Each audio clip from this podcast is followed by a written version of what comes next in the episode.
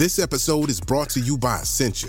A better you starts with better hydration. Essentia is on a mission to inspire people to do what matters most. Their proprietary ionization process transforms water from any source into ionized alkaline water, providing water that's 99.9% pure with a pH of 9.5 or higher. Essentia overachieving H2O, the number one ionized alkaline water. Shop now. Mom deserves the best, and there's no better place to shop for Mother's Day than Whole Foods Market. They're your destination for unbeatable savings, from premium gifts to show-stopping flowers and irresistible desserts. Start by saving 33% with Prime on all body care and candles. Then get a 15-stem bunch of tulips for just $9.99 each with Prime. Round out Mom's menu with festive rosé, irresistible berry chantilly cake, and more special treats. Come celebrate Mother's Day at Whole Foods Market. This episode is brought to you by Smartfood Popcorn.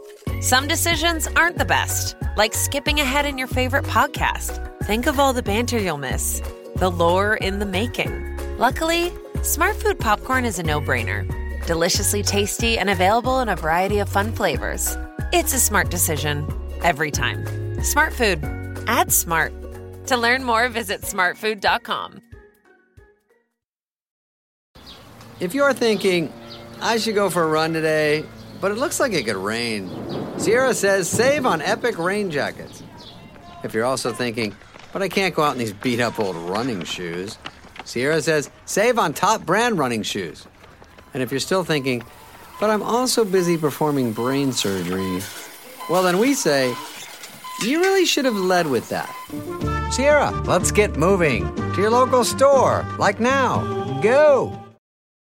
Hello, and welcome to the Olive Magazine podcast. My name is Laura Rowe. I'm the editor of the magazine. I'm fresh from my holiday in soggy Bristol. I'm back and ready, as ever, to chew over this week's juicy fat as your host. This week, we're talking mispronunciation or mispronunciation, depending on how you say it potato, potato, tomato, tomato, with thanks to the Co op and Oxford English Dictionary, who have put together a very interesting list of all those food words that we just can't pronounce. Alex is back from her trip to Macedonia with Intrepid Travel. She'll be exploring the likes of freshly fried donuts, cheese and jam pies, and getting in the spirit, sorry, not sorry, of their sterling day drinking tradition. And I have my very own ode to avocado, our cover star for July. We are celebrating the alligator pear. Yes, that is actually what it's called, in all its incredible versatility from barbecuing to baking, sweets to drinks. There is so much you can do with this humble fruit. And yes, it is a fruit. First up, we have Janine, our food editor, Alex, our editorial assistant and digital writer, and Gregor, our in house pedant and chief sub, production editor, and writer on those foreign food names we just all struggled to pronounce. So this week, um, the Co-op and Oxford English Dictionary created a list of words that people get wrong um, pronunciation, and um, they're all food words, and they they issued twenty of them. So we thought we'd have a chat about our own little pronunciation problems, um, words that we struggle with, words that we started off pronouncing one way and ended up pronouncing another, and yeah. all things surrounding that. So, Gregor, tell us about your your struggles with words. oh, I have so many struggles with words, pronunciations particularly. Uh, it's not limited to food, of course. Um, apparently, the way that I say caricature is all wrong. Yeah, that's caricature. yeah, but but and and also uh, for years I thought it was thesaurus because it couldn't possibly be pronounced the same way as a dinosaur. Um, but uh, with food words, w- one thing that, al- that always grabs me when people get it wrong is when they say yeah. cardamom instead of cardamom, okay. um, because oh, it, it's spelt with an M. And um, also, it's jalapeno, but it's habanero because yeah. we, we, don't have that little squiggly line above the N. Oh, um, not because of that, that represents how it is pronounced. Anyway, that's a hyperforeignism, which is irritating. But another one we always get wrong in this country is espresso. Yeah. Of course, that's spelt with an S, not with an X. But you see it misspelt all over the place as well, yeah. spelt with an X. Because people espresso. But people pronounce it espresso, don't they? Really? I found out. No, I've heard a few people ask for an espresso. Oh I've God. heard a lot of people pronounce it.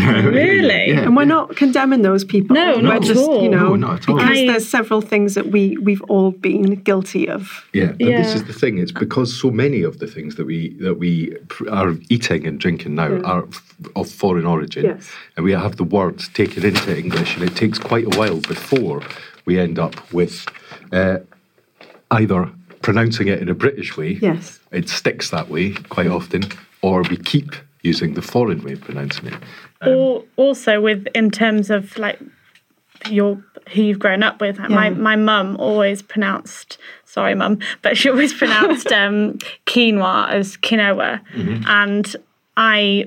Only a few years ago did I realise that it was actually quinoa, and people laughed at me. But it's that's all you know. So I think Yeah. no, yeah, nobody should be um, condemned, as you say. I think I've got a problem, well, not a problem, but I feel slightly uncomfortable when I'm having a conversation with someone and then they suddenly drop a word in in a massively exaggerated accent. like they'll say yeah. paella in the middle of talking about something about Yeah. Spanish food. And I mean, I would, I'd probably just say paella because, you know, I, I'm not Spanish and I don't want to try and kind of bring to bear a Spanish accent on it. But, um, and I think it's quite a natural thing to say, but I don't know, what do you guys think? It's, well, that's a difficult one. When what, what words like paella that we've that we've grown up Yeah. with have been have been ang- anglicised. Anglicised, yeah. And, and so and so, I think everyone's used to calling Yeah. it paella. And it's only because food has become so much more fashionable, And for the past trendy, it's years trendy, isn't that it? people Yeah. try to do it the authentic way. But then it, that's often difficult as well. The, the the most obvious difficult one in that in that context at the moment is uh, is it chorizo? Is it chorizo or is it jorijo? and, and- and you have to try and guess what sort of person you're talking Oh, Can you to. say the last one again? Jorijo. Maybe just. but you have to try and guess which way the person's going to receive it that, that Yeah. you're talking to. And sometimes you go, Can I have some chorizo, please? you back out. You back out of Back it. off. Yeah. But the problem with that one is I um I studied Spanish and I lived in Spain, Yeah. and even within Spain, um, not to mention other Latin American and Spanish speaking countries, they all say it differently. So where I was from, because it was where I was from, where I lived, um, was in the very very south. So everyone was like chorizo. But then someone from Madrid, Yeah. uh, I don't know how they pronounce it, but they'd be like, "That's wrong." Yeah. So we've got no hope. I, I would kind of stick to the safe chorizo just because, Yeah. you know. I so would- people don't think you're trying to. Well, it's a be a bit. It's a little. I don't know. Is it a bit try hard? It it is a little. Well, I can't it can say- sound a I bit- can't say paella. It's like Yeah, when it's just- newscasters suddenly all started saying Mikhail Gorbachev. But yeah, we're so in. Like I think because we're so international like these days, and like there's so many Spanish um, Spanish restaurants that are opened by Spanish people. Yeah. So however they pronounce it, you just assume is the correct way. Seeing that- Whereas back in the day, maybe not so much. Saying that, does anyone know how to pronounce Nduja?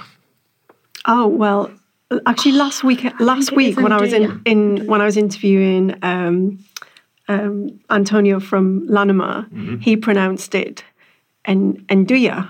Because that's how they pronounce it in Italy. But he said, oh, but they would pronounce it differently in Spain. And the way he said it sounded pretty good. But I've always said Enduja because, Yeah. you know, I don't Yeah. know. How do you know? How do you know? But yeah, there's quite a few. I mean, weirdly, it says I, I don't know if this list is um, in order, but tats, ta, I would say tatsiki, but it, it is actually tsa, satsiki.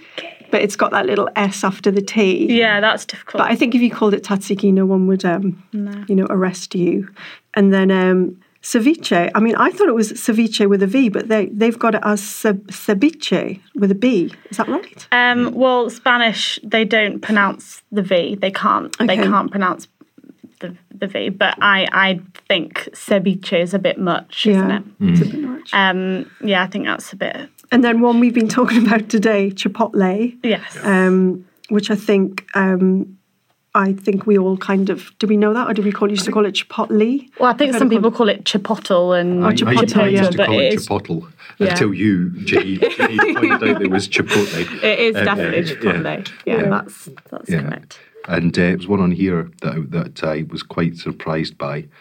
Uh, guacamole. No, no, that one was that one No, was all right. guacamole's, yeah. Prosciutto, that's fine. Prosciutto. But there's one's got an R in it, and it might be because I'm Scottish, but oh, yeah. Oh, is it maraschino? Edamame. Edamame? Edamame. Well, I would have thought it was edamame. Edamame. Edamame. Yeah. but anyway, Edamame. Moving on. Edamame, yeah. yeah, but it's got an R in it, so that's edamame. Edamame. But I think they, they just want you to, to make the the ma rather than Right. the ma, Ma. ma rather than the ma, Ah, the short. it's, it's the short. prejudiced the, the way that they've done it. I see. Okay.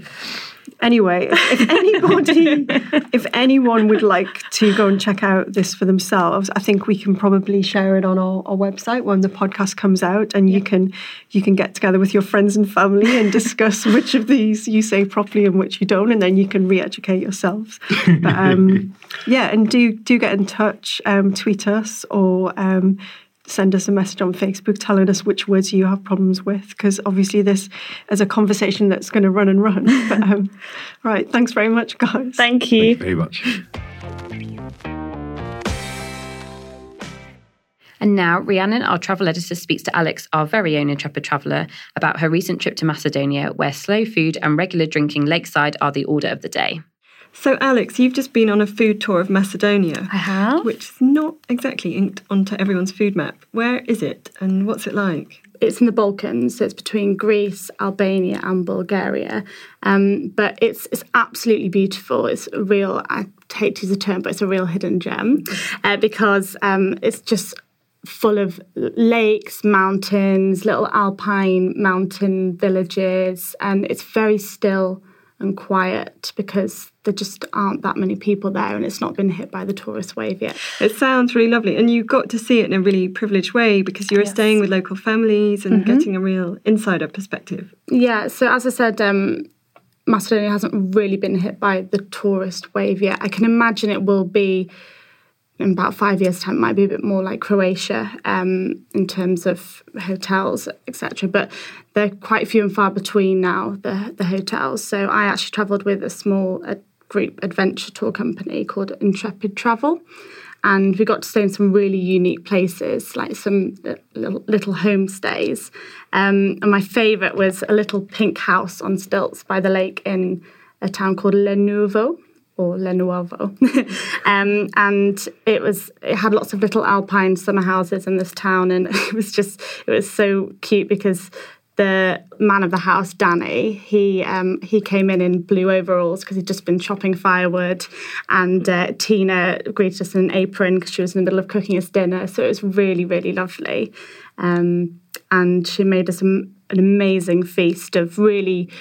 It, really hearty but uh, comforting dishes like All kind of home cooked. Yes, very, very, very home cooked. So we had a huge loaf of bread with three types of flour in it, and then green peppers stuffed with rice and meat and tomato. And they've been slow cooked for ages, so they were really caramelized. And I like scraped the the crisp like, bottom off the the bottom of the baking dish. So that was really, really great food. Um, again, it's just not not fussy, but that's sometimes the best. Um, and also for breakfast, they make really really hearty dishes so we we walked in in the morning and she was frying these massive pancakes and um, donuts for us and then we had them with homemade blackberry jam so it was it was really really great Not Yeah. the place to go to lose some weight. no no because they are obsessed with pies in Macedonia.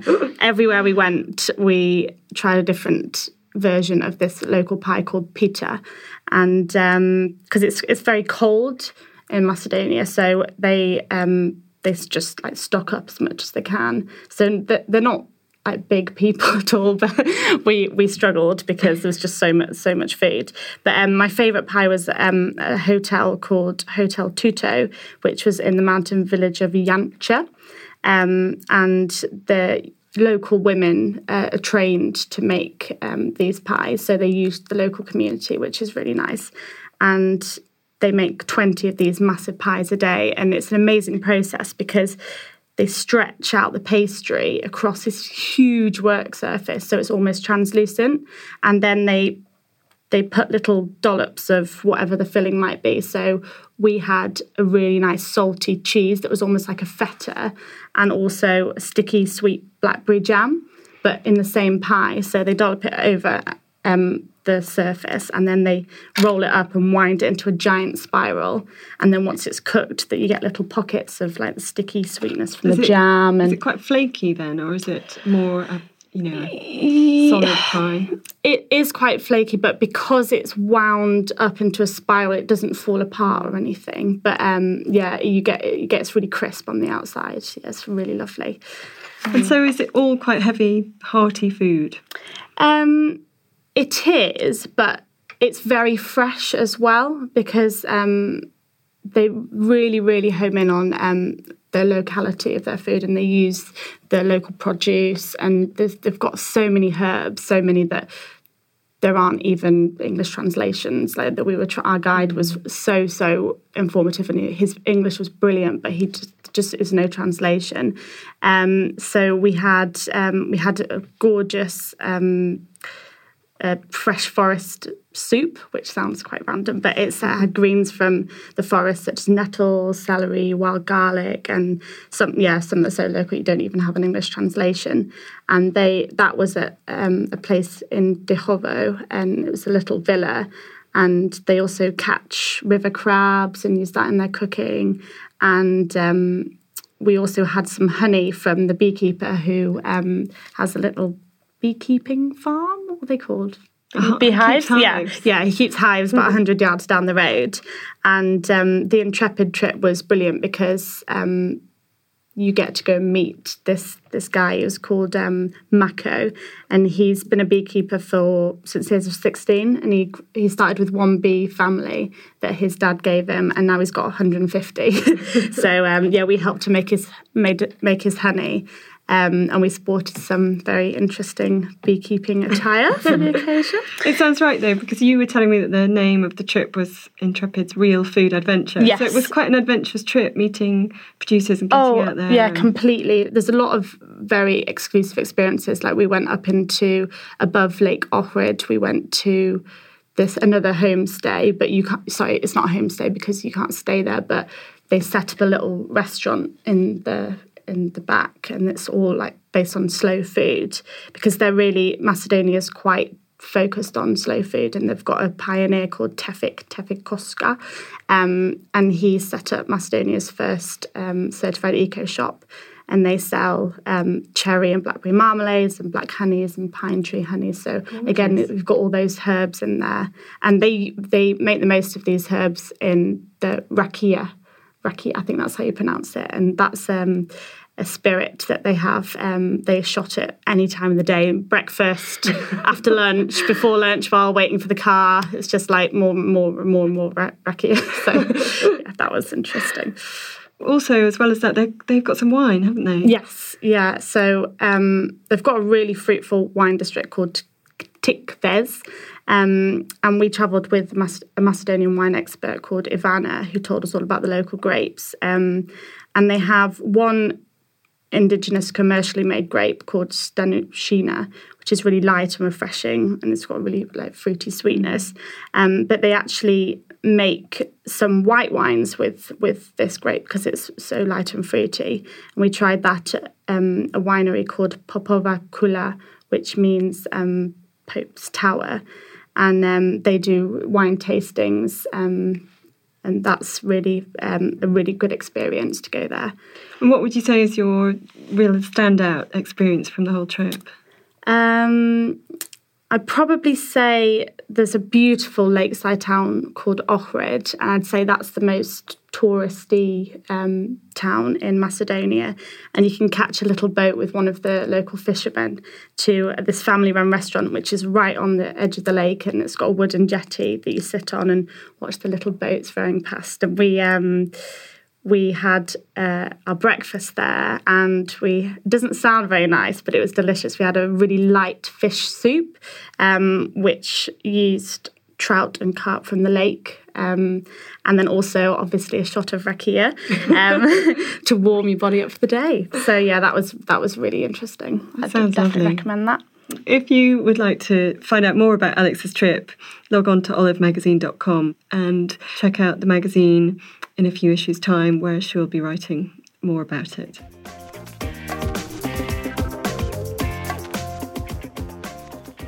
Finally, I'm back with food editor Janine to discuss my one true love. No, not Naughty's hip hop or Ryan Gosling films, but the avocado, the undying trend of 2016. Okay, so Janine, we are talking about my absolute obsession at the moment and our front cover for our July issue. That's right. Avocados. Yes. Yes. We love them, don't we? We love avocados, and I think everyone out there loves them as well. By do. judging by how much love we get from them on Facebook and our website. Yeah, 100%. Well, it's not just a salad ingredient, is it? This is the thing that we're learning and it's shown by our front cover as well. There's Yeah. so many things you can do with that delicious, creamy, slightly bland, but so, so good. I think we've fruit. moved on a massive amount since um, they were just halved and filled with uh, prawn cocktail, which is probably how Still I first. Still great though. Still love that. Um, I've been using them in smoothies recently. Okay. Um, after our friends, the Green Kitchen stories came Yes. in.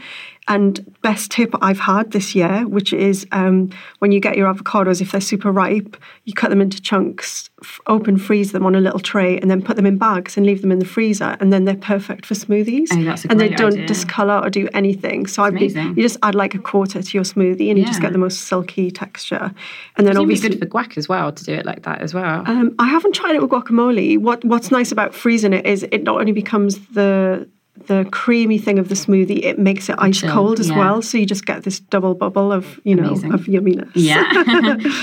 Um, and also, um, Anna, our healthy food writer, um, did this fantastic thing where she used the avocado flesh as a substitute for um, the fat in a chocolate mousse. so you kind of whiz it with melted, really, really dark chocolate, and you just get this fantastic. And you can't taste the avocado.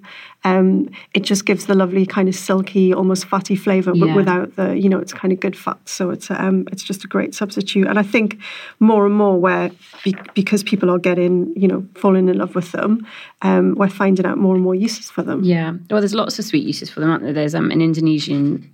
We're talking about pronunciation earlier. Indonesian uh, chilled sweet drink that they use with milk and coffee Mm. and chocolate syrup and avocado, and then Brazilians sprinkle theirs with sugar. Yeah, I've heard that Um, too. and also, there's a restaurant in London which we're featuring one of their recipes in our October issue called Portland Restaurant, and they do a lovely um, avocado dessert with yogurt sorbets and yogurt meringue. Yeah, you can see how it just it just sort of sits over both of those sweet and sweet and Yeah, it's that camps. creaminess, isn't it? Yeah. It's, it works so well. But yeah, I love it best savoury. I have to admit, it's a Yeah, breakfast staple of mine. I have it kind of every which way. I have it mashed. I have it sliced, avocado rose.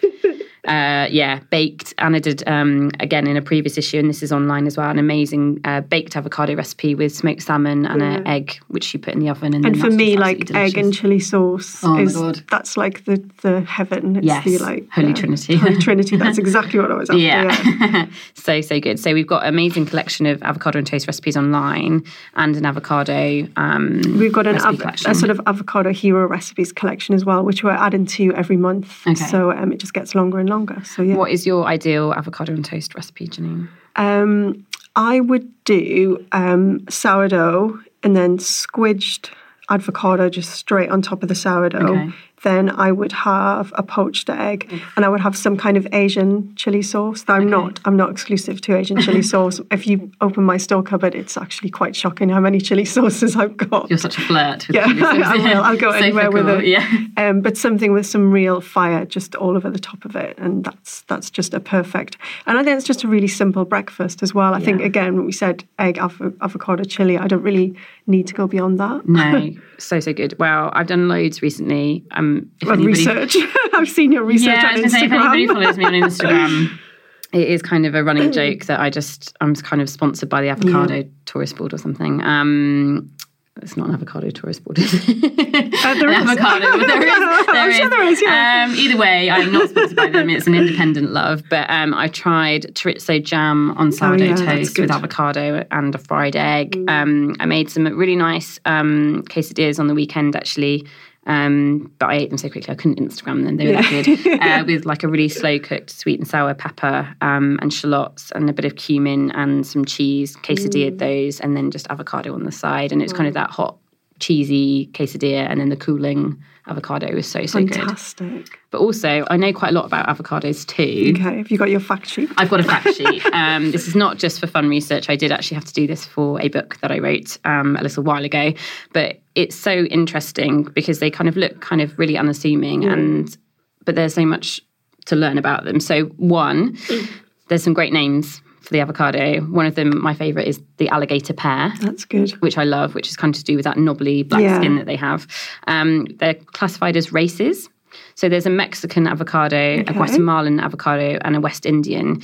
And there's um, hundreds of these hybrids of these different races. But the Hass avocado, which is the one that you'll Yeah. find in the supermarket, the black knobbly one The really knobbly one. that is a modern Mexican Guatemalan hybrid. So, and that's about 80% of the world's production is based on that Hass avocado. But sometimes you'll see the, the slightly green one as well. Yeah, I think they've Um, slightly overtaken because I'm sure when I was growing up, the, the the sort of smooth green one was the more was the more like popular, or or it was you could get that you know it was more available. Yeah. Whereas Hass seems to be, and I, I kind of like Hass because the the skin's slightly thicker and Yeah. it, it seems to protect the avocado a does, little bit more, which is obviously why they're why they're producing that and why they're pushing that sort of breed. Yeah, it's definitely more supermarket friendly. The Hass I think one. so, yeah. But um, also, they come in all different kinds of sizes. So um, some of my friends have had a very lucky experience of traveling around South America. I know you've been over there as well. I've been to Chile, yeah, to go and see avocados growing in the wild. Um, Yeah, but they which can be Yeah, I mean, it- yeah, they are. They're, they they grow on these kind of small trees, and um, it's you kind of don't expect to see. It's just like a, a, a tree, and there's avocados hanging. Um, so yeah, it's, and how do they hang, please, Janine? I'm going to get it out of telling- Come on. I was telling the girls that when we were there, one of the farmers said that they hang in pairs and they um, resemble a part of the male anatomy. um, and then he gave me the Chilean name for it, and I can't remember it. So um, Probably best. yes. Not suitable for work but or it's for um, podcast. but it's a beautiful tree, and when you're out there and you're eating avocado in a country where it's grown, I mean, it's just you know they really embrace it. Yeah. One of the best things we had actually, and it's a trendy drink now, is um, pisco sour, which is so pisco like which is a, a um, South American spirit, Mm. um, and I think. Um, the Chileans claim that they invented it, and the Peruvians claim that they invented it. Okay. Um, and it's it's whizzed with lemon juice and egg white to make Yeah. this fantastic cocktail. And what, what we were given was pisco sour with avocado, and they Oh, whizzed a bit of avocado into it, and it is just gorgeous. So, good. yeah, So good.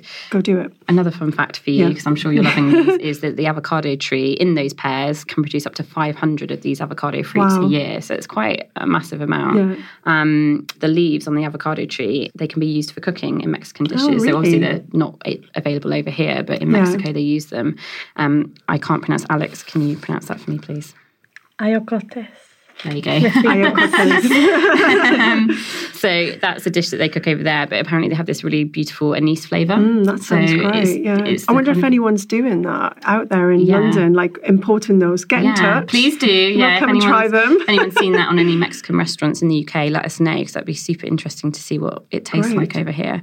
But um, yeah, so avocado, hot new trend. It's not going away. No. But make sure you try out our latest version of it uh, on olivemagazine.com, which is to barbecue them. Yeah. Definitely worthwhile doing that. And Anna's done this amazing spicy harissa. Yeah, it's gorgeous. It's kind of like a there's a there's a there's a kind of chunky hummus, and then there's a spicy harissa sauce, and then there's kind of a tahini drizzle on as well. So it really brings everything together, and Yeah. that grilled with some flatbreads is just gorgeous. proper, proper nice. Yeah. Cool. All right. So get that recipe and plenty more inspiration for your avocado obsession on olivemagazine.com or make sure you buy our uh, July issue, which is on all good newsstands now and features lots of other great vegetarian barbecue recipe ideas. And that's also available to download via our app. Fantastic. Thank you so much, Janine. Thank you. Thank you. Thank you for listening to the Olive Magazine podcast. Don't forget to review and rate us on iTunes so lots of other lovely people can listen to us each week. And remember, you can subscribe for free to listen to us every single week, downloaded direct to your phone or your computer via Acast, iTunes, or your favourite podcast provider. And if you want to make this podcast even better, if you think that's possible, I'm going to let you decide that one. Then make sure you tweet us, Facebook, Instagram, snail mail, send pigeon, owls, whatever takes your fancy. Just get in touch. We're here to listen to you. So happy cooking, happy listening, and we'll be sure to see you next week.